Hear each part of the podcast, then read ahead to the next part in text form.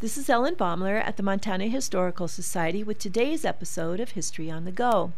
The transcript of a speech given in 1989 by Peggy Marlow Guthrie outlines the life of her grandfather, Thomas Marlow. He was a prominent banker, businessman, and owner of Helena's beloved Marlow Theater. As a young man in Helena, he was on the eve of marriage to Catherine Sly, daughter of an Anaconda physician, when she died of a heart ailment. The community mourned with her bridegroom, and Marlow erected the huge angel monument to her memory at Forest Vale Cemetery.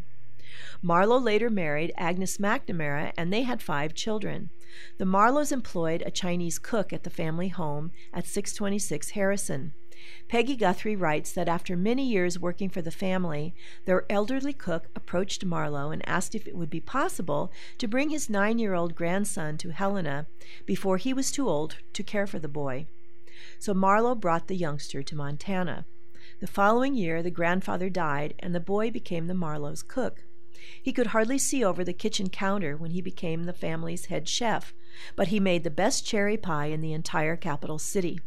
After some years, it was time for the young man to go to college. Marlow offered to pay his way, but the young man didn't want to go to school. He only wanted to be a chef for the Marlow family. And so Marlow and the young man parted ways. Peggy writes that, however, in time they reconciled, and eventually Thomas Marlow financed the young man's venture.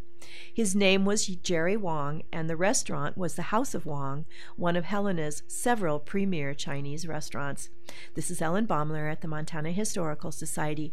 Visit us, become a member, and show your love for Montana's heritage.